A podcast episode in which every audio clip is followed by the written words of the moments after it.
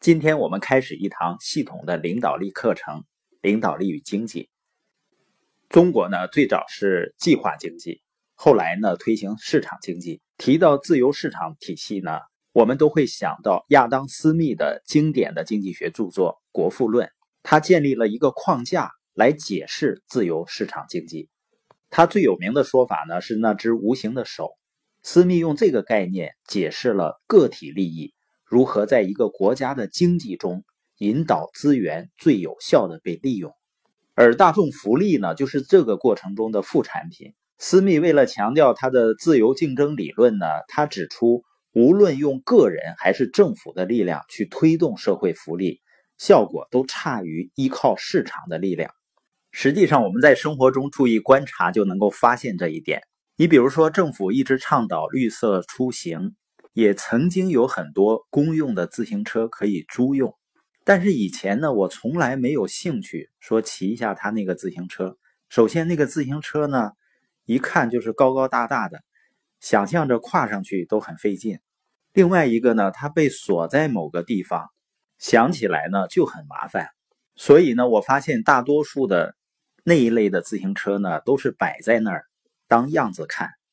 而由市场力量推动的这种摩拜单车啊等各种各样的小车，现在骑行的人数大幅度提升，就是因为呢它非常简单方便。所以呢，斯密他成为西方经济学理论的最大影响者，他的理论呢也奠定了现代美国经济的基础。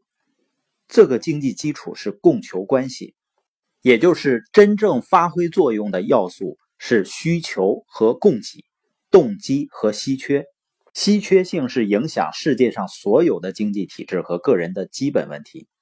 每个经济体系中的每个个体都必须知道他们需要什么，以及他们有什么东西是别人所需要的。也就是说，每个人都是买家，每个人呢也都是卖家。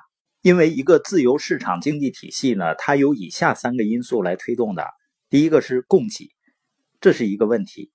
因为我们知道我们的资源是有限的。第二个呢是需求，你发现人的欲望和需要呢好像是无止境的。第三个呢是动机，这回答了谁为谁提供什么的问题。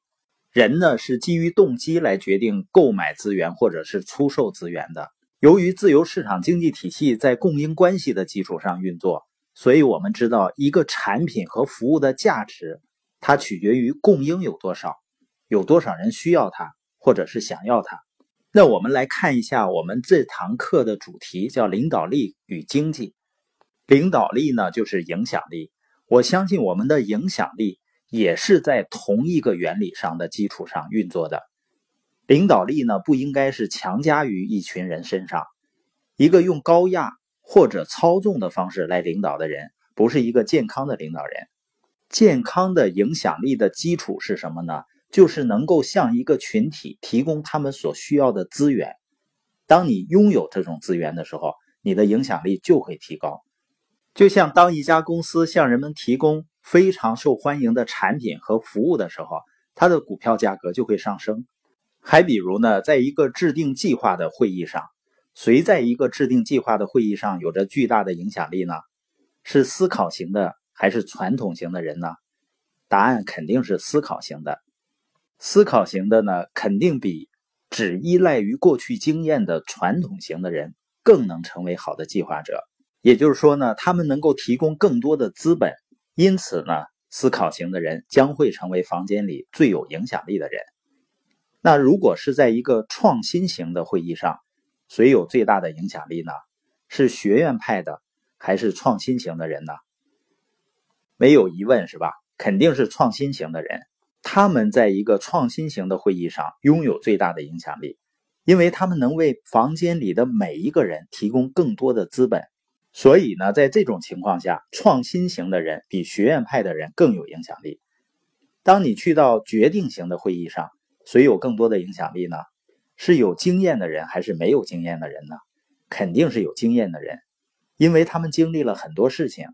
他们的经验为房间里的每一个人提供更多的资本，所以呢，我们的影响力是随着供求关系的增长而增长的。那从这个角度来看，你怎么提升你的领导力和影响力呢？通过向别人提供稀缺资源而得到提升。下一堂课呢，我们将会谈到如何得到影响力。